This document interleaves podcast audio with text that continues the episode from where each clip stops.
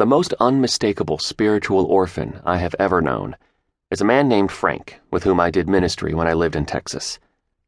Frank was the kind of driven 40 something man who pursued every high capacity job that became available and constantly scrutinized the church's organizational chart to determine how many boxes separated him from the top. He was irrationally consumed with proving himself, but it would be many months into our relationship before I'd learn why. Frank was one of my direct reports, and each week he and I would convene for a one hour oversight meeting. The purpose of our get together was for me to help troubleshoot any major challenges he was facing in his role, and for him to update me on the critical issues unfolding in the various ministries he oversaw. But despite my clarifying these objectives numerous times, Frank used the meetings as opportunities to garner my praise by exhausting me with his good work. Each week, he would sit down across from me in my office, lean forward in his chair, and plunk down a thick clutch of papers with meticulously typed, single spaced notes, questions, and concerns covering both front and back of each page.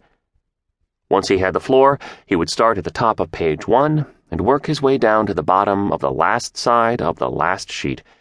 And by that point, I would be as badgered and beat as an at home mom with eight kids.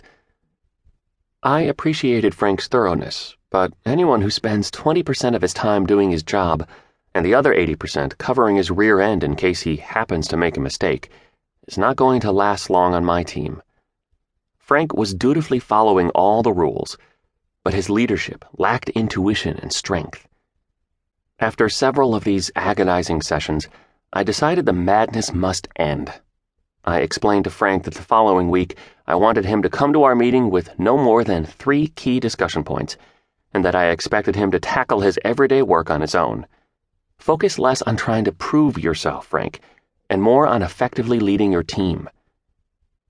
Several months after our conversation, he still continued to struggle, not just on the leadership front, but also relationally. He seemed distrustful of his colleagues, even angry from time to time. A staff member would innocently question Frank about a particular ministry initiative, and Frank would erupt in frustration, as though that person were challenging Frank's character. Finally, after a half dozen of his emotional eruptions, I knew something had to give. I knew that I had an orphan spirit on my hands, and that his only hope for healing was to walk the path towards son. I called Frank into my office and said very calmly, Listen, Either you will get healthy, or I will fire you. Your behavior is bordering on abusive, and there is no place for abuse in this culture. Our people are too precious to be treated this way, and you are too precious to continue refusing help. Grudgingly, Frank agreed to be led through a series of small group ministry sessions that teach biblical methods for breaking free from strongholds such as anger issues or addictions and invite people into the abundance Christ offers his followers. During his group's first session, Frank was asked to tell his story, beginning with his early childhood years. Frank grew up with an alcoholic father who abandoned him and an impoverished mother who then gave him away. I grew up in an orphanage, Frank explained.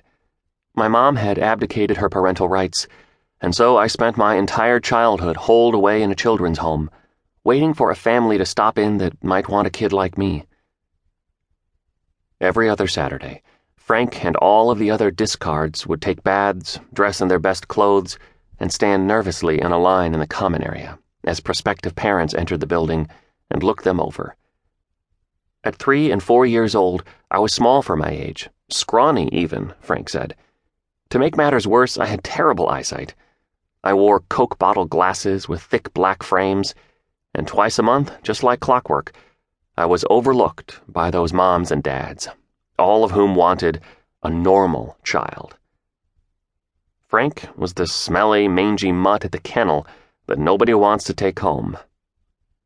When Frank was five, an older kid in the orphanage began sexually abusing him.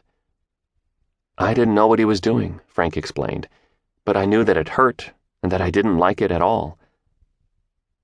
Frank summoned some courage and privately approached his house parent with the facts. One of the older boys was doing something to him that was painful and upsetting.